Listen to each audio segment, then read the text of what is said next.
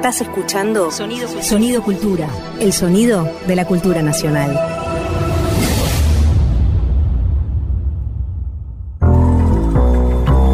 La tijera de un taller que recorta relatos, un centímetro mide tensiones, el dobladillo para el olvido y la cintura cósmica del ayer. María Pía López en corte y confección. Remienda sentidos culturales. Estas líneas están escritas para ser leídas en el futuro puesto que la edad actual de la escritora es de 91 años, nacida en 1922 en Buenos Aires. Y usted, lector, las leerá cuando tenga 92 años. Buena parte de estos años han sido de escribir como fantasma o negro, produciendo desde libros sobre anorexia hasta traducciones manuales en inglés, siguiendo con la vera historia de Patoruzú, habiendo manteniendo 12 seudónimos, ninguno femenino, en la página 6 del diario El Mundo, durante la Segunda Guerra Mundial como si fuera 12 personas distintas expertas en geopolítica. Susana Muizo Sáenz Peña, La Sonrisa Secreta. Susana Mucio Sáenz Peña, La Sonrisa Secreta. ¿Quién es Susana Mucio Sáenz Peña? Una desconocida seguramente para muchos de nosotros, porque ella escribió muy poco, varias de las cosas que escribió fue como ghostwriter, y este libro es un libro que publica a los 92 años y que tiene cuatro cuentos, estrictamente cuatro breves cuentos, y que tiene una peculiaridad. Esta escritora de 92 años escribe literatura que no se priva de la risa, del erotismo, del goce y de la, reescritura, incluso en esos términos, de algunos clásicos. Por ejemplo, Susana Mucio Sáenz Peña escribe la continuidad de Emma de Jorge Luis Borges, cuento central de un escritor central, y le inventa una historia fenomenal a nuestra Emita. Emita, Emma, Emma Suns. Emma siempre es Emma Bovary en la literatura, ¿no? Es decir, aquella que jugó todo por el deseo, pero también por el deseo de ficción. Bueno, de esas cosas está hecha nuestra literatura y también de los modos secretos en los que se habla, se construye o las máscaras que requerimos para una lengua erótica. Por ejemplo, traigo acá algo bellísimo que es un poema de María Moreno, escrito en el Affair Skeffington y atribuido como poema a esa tal Skeffington. Escuchen esto, por ejemplo, sin embargo te he puesto en el regazo, trabajándote hasta ver cómo alcanzabas la parte sencilla de tu éxtasis. No es que estuviera mirándote, sino que estaba frente a mí, negra, mi moto, mi dolareza, y yo detuve en el aire mi mano, porque si entré allí como madre, no deseaba salir como amada.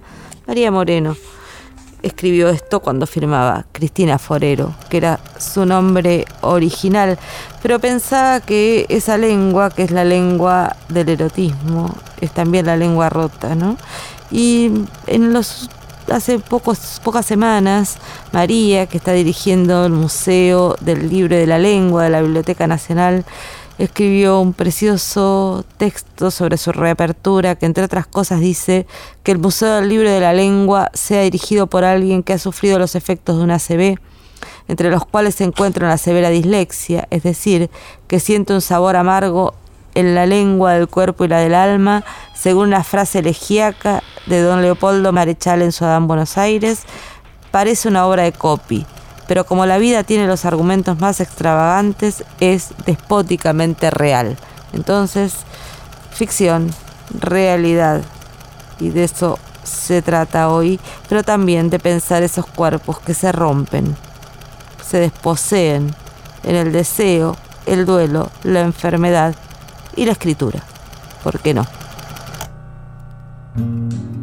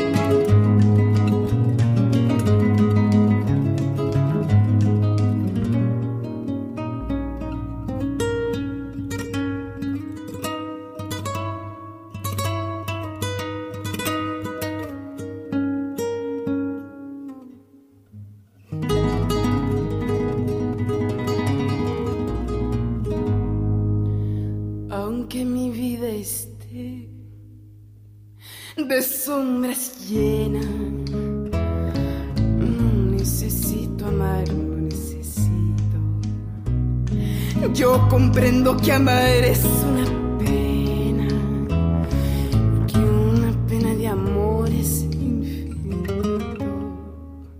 Y no necesito amar, tengo vergüenza de volver a querer lo que he querido. Toda repetición es una ofensa y toda suspresión es un olvido desdeñosa semejante a los dioses. Yo seguiré luchando por mi suerte sin escuchar la espantada voz de los envenenados por la muerte.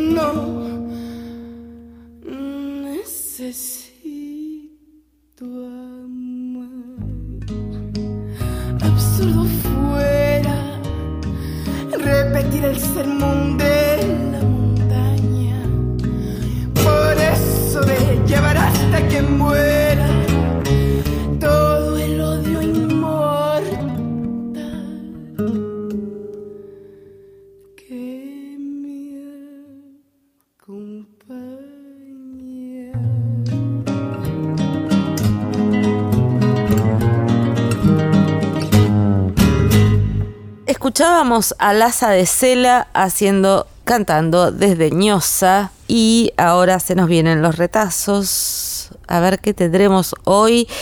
Hoy, hoy, hoy se nos viene tucumano el tono porque Ricardo Bocos, director de la radio de la Universidad Nacional de Tucumán, hizo la producción de este retazo que nos toca y es de Ruth Damasco, que es doctora en filosofía, es profe de historia de filosofía medieval en la Facultad de Filosofía y Letras de la Universidad Nacional de Tucumán y Ruth nos trae un retazo que tiene mucho que ver con los temas que estamos tratando de conversar hoy, que es cómo cantar el amor, cómo cantar el deseo. Cuando recibí la propuesta de elegir un objeto cultural que yo quisiera dejar para el futuro, pensé que no tenía que buscar en ningún otro lugar más que adentro mío, que no me tenía que preocupar si les parecía importante o interesante a nadie, que tenía de alguna manera que respetar aquello que vibraba en mi alma. Entonces he elegido unas canciones, unas canciones en el sentido de poesías, he elegido unas canciones, las voy a leer, algunas partes de ellas porque es mucho más largo, y voy a decir por qué después. Estas canciones pertenecen a un conjunto de poemas de amor que duran ya en nuestra historia más de 25 siglos. Y el solo hecho de que duren más de 25 siglos me parece una maravilla tan increíble que me hace pensar eh, en cuántos seres humanos las han leído, las han recitado, se han sentido a sí mismos con ellas. Bueno, se llama el cantar de los cantares, el mejor cantar. Eso quiere decir en un uso de un superlativo. Voy a leer primero la primera parte y después una parte de la descripción de la amada que a mí me parece particularmente hermoso y después voy a decir por qué. El cantar de los cantares de un alto erotismo empieza así. Que me bese con besos de su boca. Son mejores que el vino tus amores. Es mejor el olor de tus perfumes. Tu nombre es como un bálsamo fragante y de ti se enamoran las doncellas. Allévame contigo, sí, corriendo, a tu alcoba condúceme, rey mío, a celebrar contigo nuestra fiesta y alabar tus amores más que el vino. Con razón de ti se enamora. Y ahora la descripción de ella, una de las múltiples descripciones dicha en el cantar. Tus pies hermosos en las sandalias, hija de príncipes, esa curva de tus caderas como collares, labor de orfebre, tu ombligo, una copa redonda rebosando licor, y tu vientre montón de trigo rodeado de azucenas, tus pechos como cría mellizas de gacela, tu cuello es una torre de marfil, tu cabeza se yergue semejante al Carmelo, tus ojos dos albercas de Hezbón junto a la puerta mayor. Es el perfil de tu nariz igual que el saliente del Líbano, que mira hacia Damasco. Tus cabellos de púrpura con sus trenzas cautivan a un rey. Qué hermosa estás, qué bella, qué delicia es tu amor. Tu talle es de palmera, tus pechos los racimos yo pensé, treparé a la palmera a coger sus dátiles. Son para mí tus pechos como racimos de uvas, tu aliento como aroma de manzanas. Ay, tu boca es un vino generoso que fluye acariciando y me moja los labios y los dientes. El cantar de los cantares tiene, por supuesto, mucho más versos mucho más versos antes que estos últimos y otros después. ¿Por qué he querido ponerlo? Porque para mí el hecho de pensar que los pequeños signos de los hombres, las pequeñas grafías con que los hombres escribimos nuestra vida, nuestros miedos, nuestros gozos, y depositamos en ellas nuestras voces. Esas pequeñas grafías nos hacen poseer, en virtud de su paso por la historia y por los siglos, nos hacen poseer la experiencia de un montón de hombres y mujeres de una vida quizás totalmente distinta a la nuestra, pero escuchamos la poesía y seguimos sintiendo que todos juntos, todas juntas, somos tan cercanos, somos tan parecidos, tenemos tanta hambre de lo mismo, tanta sed de lo mismo, que a veces necesitamos que nos lo confirmen los siglos, que los siglos de historia, a través de las pequeñas voces de los hombres, nos sigan, nos sigan diciendo que hemos amado, que hemos disfrutado, que vemos un cuerpo de alguien amado y sentimos que todo el universo y todos los animales y todos los objetos y toda la geografía y todos los movimientos se depositan en nuestra mirada y miramos ese cuerpo y lo vemos así. Es decir, que sigue siendo algo espléndida la pasión humana y que sigue siendo algo espléndido la posibilidad de amor que seguimos sintiendo y que sigue entramando la historia.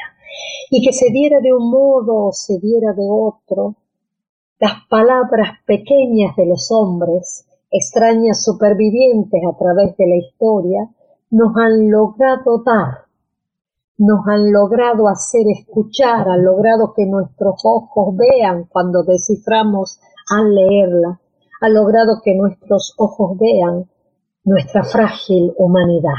Bueno, esa es la razón por la cual yo quisiera que esto permaneciera en la historia, puesto que ya ha permanecido 25 siglos y me parece increíble y quisiera que permaneciera porque para mí no hay magia mayor, más allá de que haya magia en la pintura, magia en la escultura, magia en la música, magia en la arquitectura, pero para mí una de las magias mayúsculas que tenemos es que nuestras voces se depositen en signos y que en virtud de eso, de nuestras voces depositadas en signos, recorriendo la historia, logremos tener poéticamente el mundo de otros seres humanos.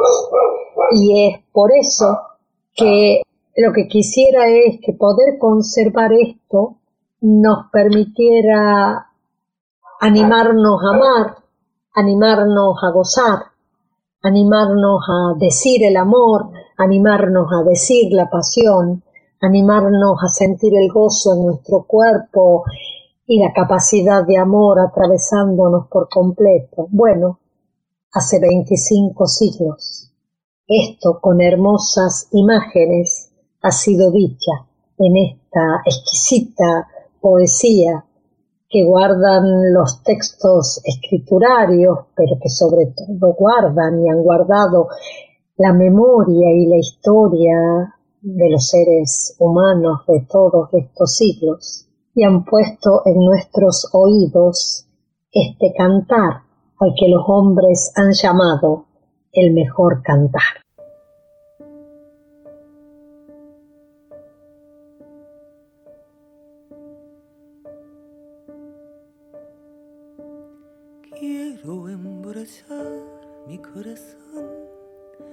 Para pagar un loco amor que más que amor es un sufrir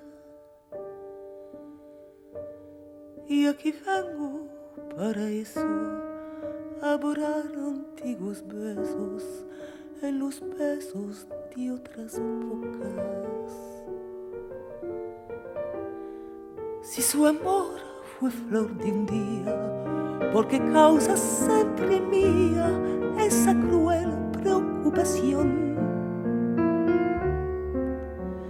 Quiero por los dos mi copa alzar para borrar mi obstinación y más la vuelvo a recordar.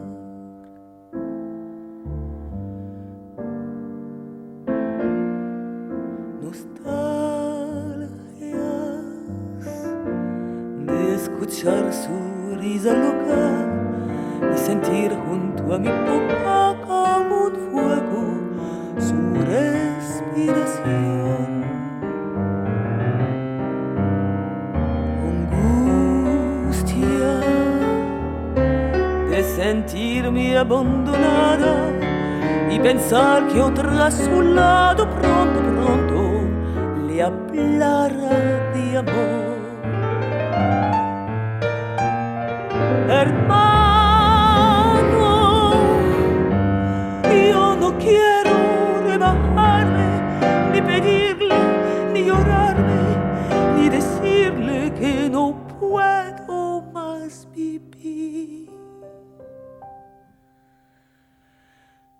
Desde mi triste soledad veré caer las rosas muertas de mi juventud.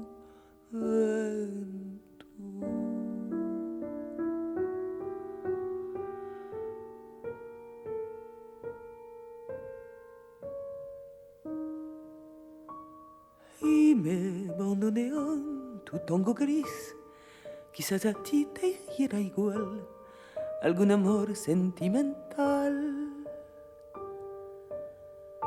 Llora mi alma de fantoche, sola y triste en esta noche, noche negra y sin estrellas. Si las copas traen consuelo, aquí estoy con mi desvelo para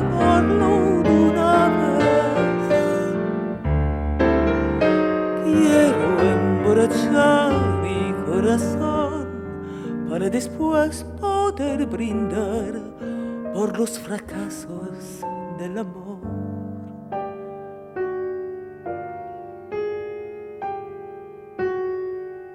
Nostalgias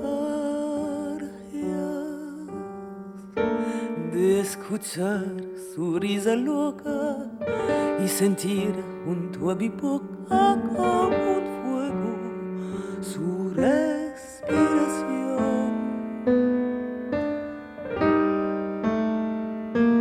Angustia de sentirme abandonada y pensar que otra a su lado pronto, pronto le hablará.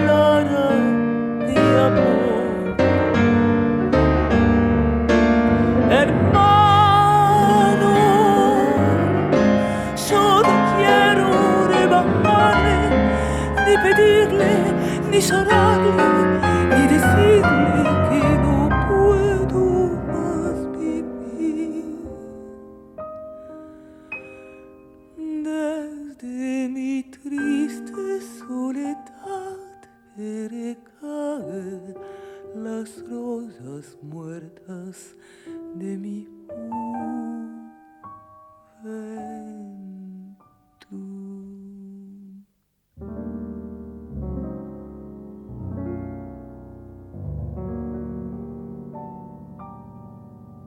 Estás escuchando un contenido del Ministerio de Cultura de la Nación. No hay nada afuera, ahí, derramándose. Todo está dentro, aquí, ordenándose.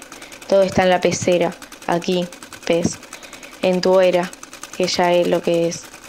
Fowl, lo dado. Después que Ruth nos contara, nos cantara el cantar de los cantares, se vino Agnes Joy haciendo un tango, nostalgias. Rarísimo, rarísima esa versión, espero que la hayan disfrutado, pero también aprovecho para recomendarles que el cine de Agnes Joy, que no solo es una preciosa cantante, sino que tiene un cine muy particular y bello, breve, de una escueta cantidad, pero fundamental. Bueno, Nostalgias de Cobian, entonces hecho por una cantante francesa y en esa rareza que tienen las traducciones. ¿Qué nos pasa cuando hablamos en otras lenguas y nos produce esa extrañeza? Ahora vamos a conversar y con una querida amiga que es periodista, que es feminista y que hace un esfuerzo enorme para hacer circular la poesía y el amor por la poesía y se trata de Gabriela Borel. Corte y confección. Contenido del Ministerio de Cultura de la Nación.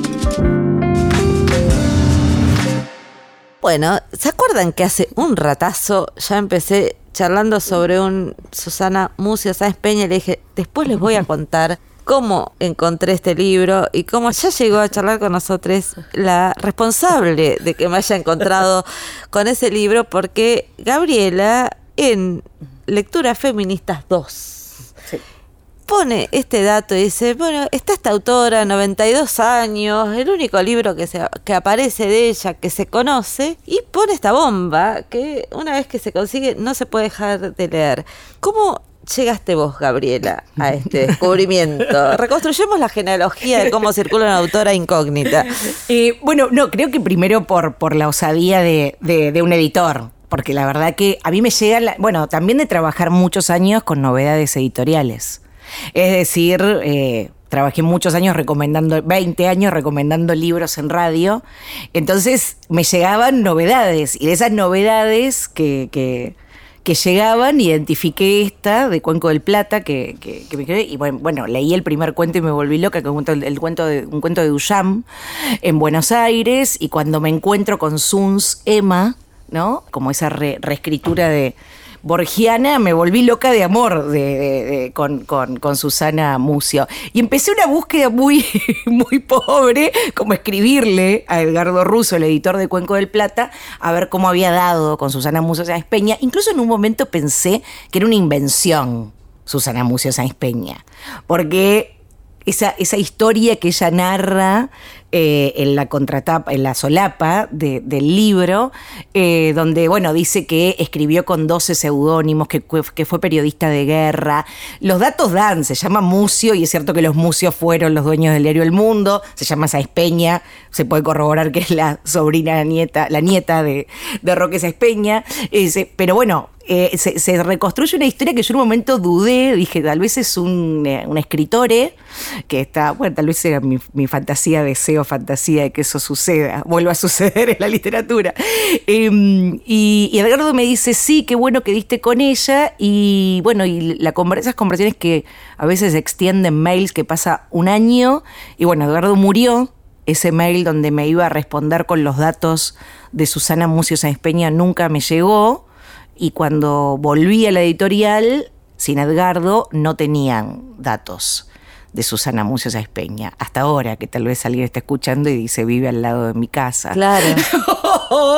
o sí, o yo la conozco, qué sé yo. Pero eh, di sí con, con las novedades, con las novedades editoriales que llegaban a, a- a los programas en los que estaba. Sí, es cierto lo que decís que podría ser un seudónimo, puede ser, porque tiene algo de. Hay dos planos, ¿no? En, en- en la literatura, en, en ese libro, incluso en, su- en esa biografía donde aparece como ghostwriter de otros libros. Es decir, está la cuestión de la autoría todo el tiempo, pero también en el, en Sun Sema, que es releer la mm, literatura argentina, ¿no? Y meterse con cosas muy canónicas y muy centrales. ¿No? Pensaba que ahí cuando se parece un poco al movimiento que hace Gabriela Cabezón Cámara de agarrar el Martín Fierro y hacer otra cosa, ¿no? De- Total. Yo pensaba, eh, yo pensaba en eso. Eh, últimamente leí, le- pensé mucho en la, en la gauchesca y cómo la gauchesca actualmente se está leyendo en clave gay, ¿no? Hay muchas novelas. Eh, Está ahora, por ejemplo, Las Cautivas, una obra en, en- en el San Martín, ¿no? Que también es como una, como revisitar en clave lesbiana. A mí no me, mucho no me gustó, pero en clave lesbiana, eh, La Cautiva, de Esteban Echeverría. Creo que, y, no pensaba esto porque, bueno, Leí últimamente en La Vanguardia Permanente de Martín Coan, el último libro de él, que dice que, bueno, toma algo que dice Sarlo, ¿no? Que la vanguardia argentina, los movimientos de el movimiento de vanguardia literario tenía el nombre Martín Fierro, que era como, Entonces el movimiento de vanguardia siempre se afianza en aquello que quiso crear la identidad o la literatura argentina. Siempre como que se vuelve a, esa gauchesca. Y, pero lo que hace Susana Mucio Sáenz Peña es entrar en la tradición borgiana ar- artriana y unirlas a las dos. Porque también en esa biografía, en esa pequeña biografía solapa, dice lo de, lo de que es escritora fantasma, pero también en una nota que da al, a Eterna Cadencia, al blog de Eterna Cadencia, cuenta que en su casa iban a comer mucho José Ingenieros e iba a comer Roberto Art. Y cuenta algo que para mí fue un, un hecho muy paradigmático, que dice que Roberto Art, ella era una niña, y Roberto Art se acercaba y le decía, mañana agarra un objeto y narralo como si lo vieras por primera vez y tráemelo. Entonces ella, verdad o mentira, inventa un tallercito literario con Roberto Art, ¿no? Se inscribe en esa tradición y busca la trama borgiana. Escribe como dice, voy a escribir como, como si dijera, voy a escribir como Art, pero eh, con los temas de, con el tema menos temas de Borges.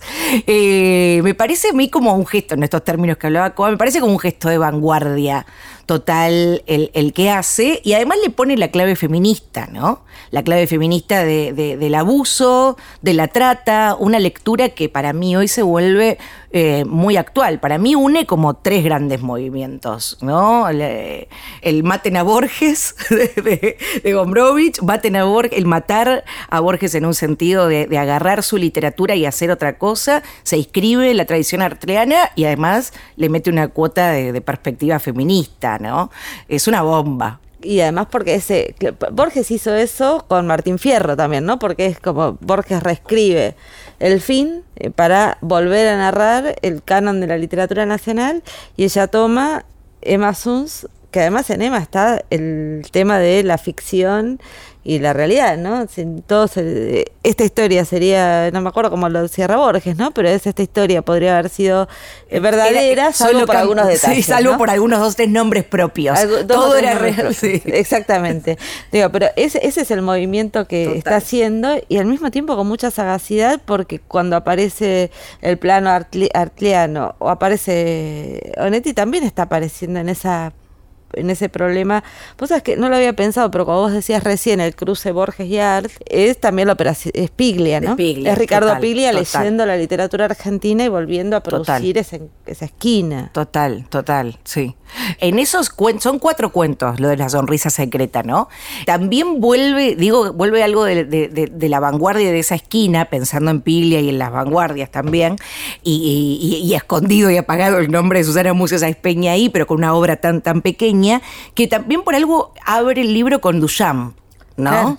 Con la presencia de Duchamp en Buenos Aires. Ese es el primer cuento, para, para decir, acá eh, hay otra cosa de la, con la obra de arte, con la obra literaria. A mí me resultó muy paradigmático y si una hace un recorrido de, de mirar los cuentos, está el cuento de de Duchamp, está el cuento del soldado alemán, poeta y soldado alemán, después Emma Suns y termina con Nakamura, ¿no? Esa historia de amor que podría ser un guiño hacia los movimientos ambientalistas, ¿no? Para termina con una relación como, como de, la, de la cultura más extrema al encuentro con la naturaleza.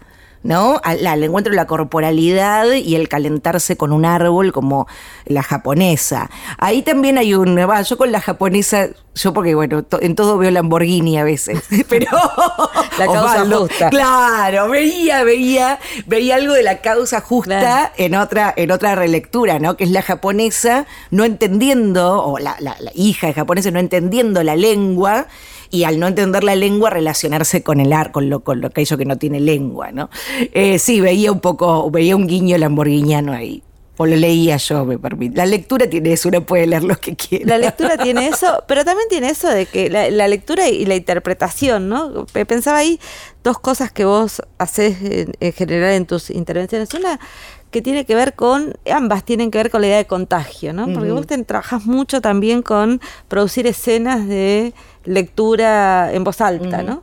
Y, y -huh. quería que cuentes un poco también qué haces con eso, cómo pensás que se transmite el deseo de la, de la lectura y el placer de la lectura en esas escenas que son más performáticas.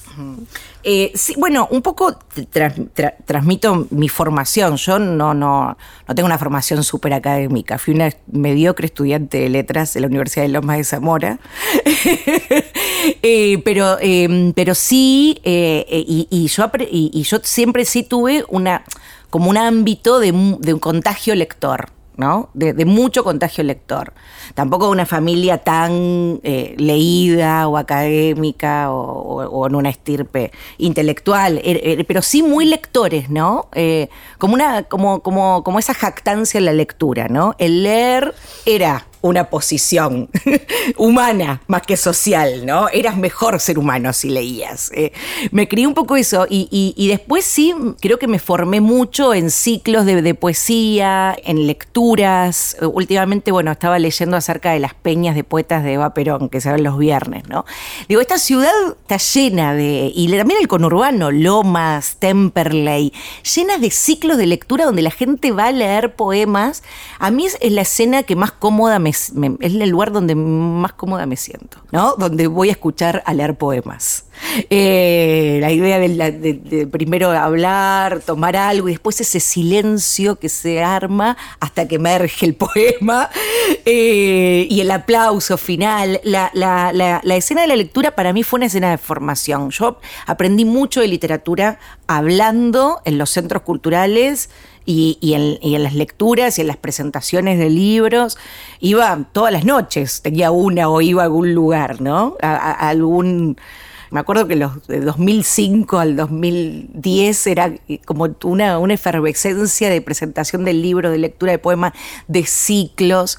Fue como, y yo sentí un contagio lector y aprendí mucho hablando. Entonces siempre quiero reproducir esa escena institucionalmente como una como parte de una idea de formación, ¿no? De pasarla bien, pero de, de formación, esa idea de la conversación como universidad, ¿no? Bueno, una clase es una conversación, ¿no? Sin, sin- sin lugar a dudas, mediada por el poder de aprobar o no aprobar. Pero si se saca esa mediación de la, de la aprobación, creo que, que queda el conocimiento, el descubrimiento y la formación, ¿no? Sí, y también pensar lo que se lee también como parte de un don, ¿no? Que es necesario hacerlo circular para que otros también accedan a eso, ¿no? Como- Sí, esa idea del lector solo, yo no, no- no- esa idea del lector solo eh, me parece absurda. A- todo el que lee quiere compartirlo con alguien, o escribiendo un paper, o, O se lo contás a o contándoselo a alguien, o llamando, mirá lo que leí. O lo subís a las redes. Bueno, ahora lo subís a la red. Ahora hay mucha gente que, que sube el libro, no se sabe si lo leyó o no. Igual en esa pantomima hay algo, ¿no? Por más de, de subir un libro no leído. ¿Qué hay ahí? ¿No? Es como mi abuela cuando mi abuelo le decía, ay, ¿qué te la das si no leíste ese libro? ¿No? Como la jactancia de leer lo que no se leyó. Es algo que es lindo también. Pero sí, creo que no existe la lectura solitaria, ¿no? No, no hay. Eh, Lo que se lee contamina una conversación, un escrito. Y bueno, y en ese sentido a mí quería como también decir, bueno, cuánta crea- creatividad hay en la lectura. Hay mucha creatividad en la lectura, en el recorrido, en lo que se te ocurre, y, resaltar, subrayar, ¿no? Eso que por ahí está apagado, eh, y el lector no se siente tal vez un creador, ¿no? Se siente, el lector por ahí se siente alguien pasivo, que lee, y realmente quería como subrayar esa, sí, esa creatividad lectora. Eso, y al mismo tiempo eh, le estás como construyendo en, en los libros, tus últimos libros, estos, los de lecturas feministas, también estás construyendo una, biblioteca o un mapa de lecturas. Y ahí siempre el tema es, es literatura de mujeres, es literatura feminista, cómo, hace, cómo se construye ese recorte que entra, eh, digo, se- cómo estás problematizando, qué te entra dentro de esas eh, bibliotecas que estás armando, ¿no? Bueno, el primero es bien diferente, que, que el, el segundo es más osado en ese sentido. Eh, me, me, me, me- me se ve un poco más. El, El tercero ni te cuento. El tercero ya no sé. Ya anda prometiéndole a los lectores. claro. No, eh, un, poco, un poco el primero nació como ordenar el libro, estas recomendaciones cuando empezó, ¿no? Cuando nos subimos a, la, a la nueva ola, si es que existe esta nueva ola, ¿no? Sí, creo que sí que existe. A la marea feminista de ¿qué leo? ¿Qué leo? ¿Qué hay que leer para ser feminista? ¿Qué leo? A mí me pareció un momento de excitación total, porque entonces, bueno, armé como un recorrido más cronológico de textos que, bueno, que, que yo había leído en la militancia, ¿no? Desde, bueno, desde Safo, pero también que me habían acercado. eh, textos que, de, de- de- de- de- justamente, no ya de los centros culturales, sino de militar y de hacer cosas en mesas de género. El segundo ya es un, un- una, sí, una, una más de, de creatividad lectora, es decir, yo leo Emma Suns y qué leo acá, ¿no? Eh, y más con Emma Suns, que tuvo muchas lecturas, ¿viste? Como que tuvo muchas relecturas, que se empezó a hablar del Lolita de Nabokov, por ejemplo, como que todo era releído. Yo no estoy de acuerdo que era releído con ánimo policíaco. Yo no estoy de acuerdo con esa idea de. de- de- de- porque toda. toda. mm, toda época crea sus propios sus propias lecturas. No sé cómo se reía rojo, eh, rojo y negro de Stendhal en los 70. Y nadie le decía a los revolucionarios que eran policías por leer a Stendhal, ¿no? O Lenin que leía novelas burguesas. Quiero decir, no sé cómo Lenin leía las, novelas burguesas. Quiero decir, no, no estoy de acuerdo con eso que, que, que las feministas rastreamos en forma de policíaca aportamos una perspectiva a lo que está escrito. Nadie va a reescribir. Estaría muy eh, yo estaría muy en desacuerdo en reescribir el final de Lolita de Nabokov. Sí puedo leerlo como se me cante a la época que, respondo, a, mi época. Entonces, yo quería hacer un recorrido en constelaciones literarias de, bueno, hablemos de viajar solas, ¿no? Bueno, y si hablamos de, viajar solas y del estigma de ese de viajar solas, que en el caso más radical nos cuesta la, vida, ¿qué, literatura hay? Bueno, hay mucha literatura, la de Geria, está esa novela extraordinaria, picaresca, de, Nora Lange, que es una novela buenísima, que leer La ola en perspectiva feminista es dos vueltas más que pegó Nora Lange, ¿no? Eh, bueno, leer Armonía Somers, que, y la uruguaya Armonía Somers, que escribió La mujer desnuda, que incluso ella misma se pronuncia lectora de Violette Leduc, de la de bastarda de Violette Leduc, pero dice que odia el feminismo que en ella no quiere ser feminista ni, ni, ni, le interesa ninguna lectura feminista sobre su obra, ¿no? Incluso ellas mismas negándose, yo las pongo en un libro de lecturas feministas, porque lo que quiero que viva es una lectura, una serie, y bueno, y por sobre todo transmitir ese, ese ánimo lector, ¿no? Ahí, eh, cuando decías eso, el tema de cómo de las lecturas, también tiene que ver con eh, las condiciones de escritura. Me acordaba de Ariana Harwicks, que hace unos meses que ya tiene una literatura de lo infame, ¿no? Muy arriesgada, muy, eh, muy interesante para mi gusto, de las autoras que leo con, con temor, a veces, pero es un, un, buen modo de leer. Pero Ariana se pronunciaba preocupada sobre lo que ella sentía que era la una coerción moral, no tanto en términos de la lectura hacia el pasado, sino de cómo, qué podemos escribir en el presente, ¿no? decía, estamos, también los feminismos, estamos corriendo el riesgo de producir una nueva escena de, eh, sí, de cuidados. Eh, yo coincido, las cosas que yo las sigo a Ariana y me encanta su, literatura. Además, yo creo que es una, una literatura que, que, por ejemplo, no sé, la débil mental, pienso que emergió en los años, hay que mirar en los años que emerge también, ¿no? Emerge en los años de pleno kirchnerismo esa literatura. A mí eso me, atrapa muchísimo, ¿no? ¿Qué literatura produjo los años del kirchnerismo? Creo que en esa lectura yo no, no, no le falta, sino le agregaría a esa lectura el mercado porque lo que Ariana no habla es de lo que el mercado exige o no exige. Y la tensión entre lo que se escribe y el mercado es siempre lo mismo. Entonces, el mercado está pidiendo novelas correctas, como cuenta eh, Ariana en, en, Francia, con un, con un editor de género al lado, viendo la trama de lo que se está escribiendo. Pero eso responde al mercado, no al feminismo. Lo que el mercado editorial y los bienes culturales quiere producir no creo que se, que, se le achaque a, nosotras. Si el capitalismo encuentra en el feminismo una oportunidad de esa literatura, yo creo que se está escribiendo toda una literatura en la línea de, por ejemplo, hay una, autora que a mí me gusta mucho, que es Agustina Pérez, que va a sacar ahora por Club Henk, que se llama Caperuxita Roja, Caperuxita, eh, su libro, toda una literatura, ¿no? En línea lamborghiniana, eh, que no le importa el mercado, no, autoras que no pactarían con un editor de género. Y también hay también un ánimo escritural también, ¿no? Hay un ánimo de... Le agregaría a la de Ariana dos miradas, la del mercado y también la banalidad de, redes en la escritura, ¿no? Quiero decir, también yo quiero escribir algo solo por el hecho de ser conocida. Eso existe, está. Digo, la literatura nunca, no le, ha pasado nada. Em, yo creo que el mercado provoca eh, esos ánimos eh, escriturales eh, pero también una resistencia. Eh, una, resistencia a, literaturas que dan temor, mucho más eh, interesantes. El caso de Ariana es muy interesante porque ella está en el mercado, ¿no? no, es, no está en una editorial. Por eso es, es, es, muy interesante, porque ella puede denunciar a lo mismo que pertenece. Y, además, porque creo que esa entrevista que estaba citando, creo que fue a un diario que no vamos a nombrar, pero muy central. sí, no. Yo lo, yo lo leí, la leí en, Twitter. Ah, que ella puso en Twitter que estaban, eh, que acababa de, presenciar la escena donde un editor eh, cortaba un final por violento de una novela, ¿no? Bueno, ahí hay, eh, esos son a veces pactos que, que, se hacen. Yo creo que, mm, que no es la generalidad de la literatura que se escribe en el Río de la Plata.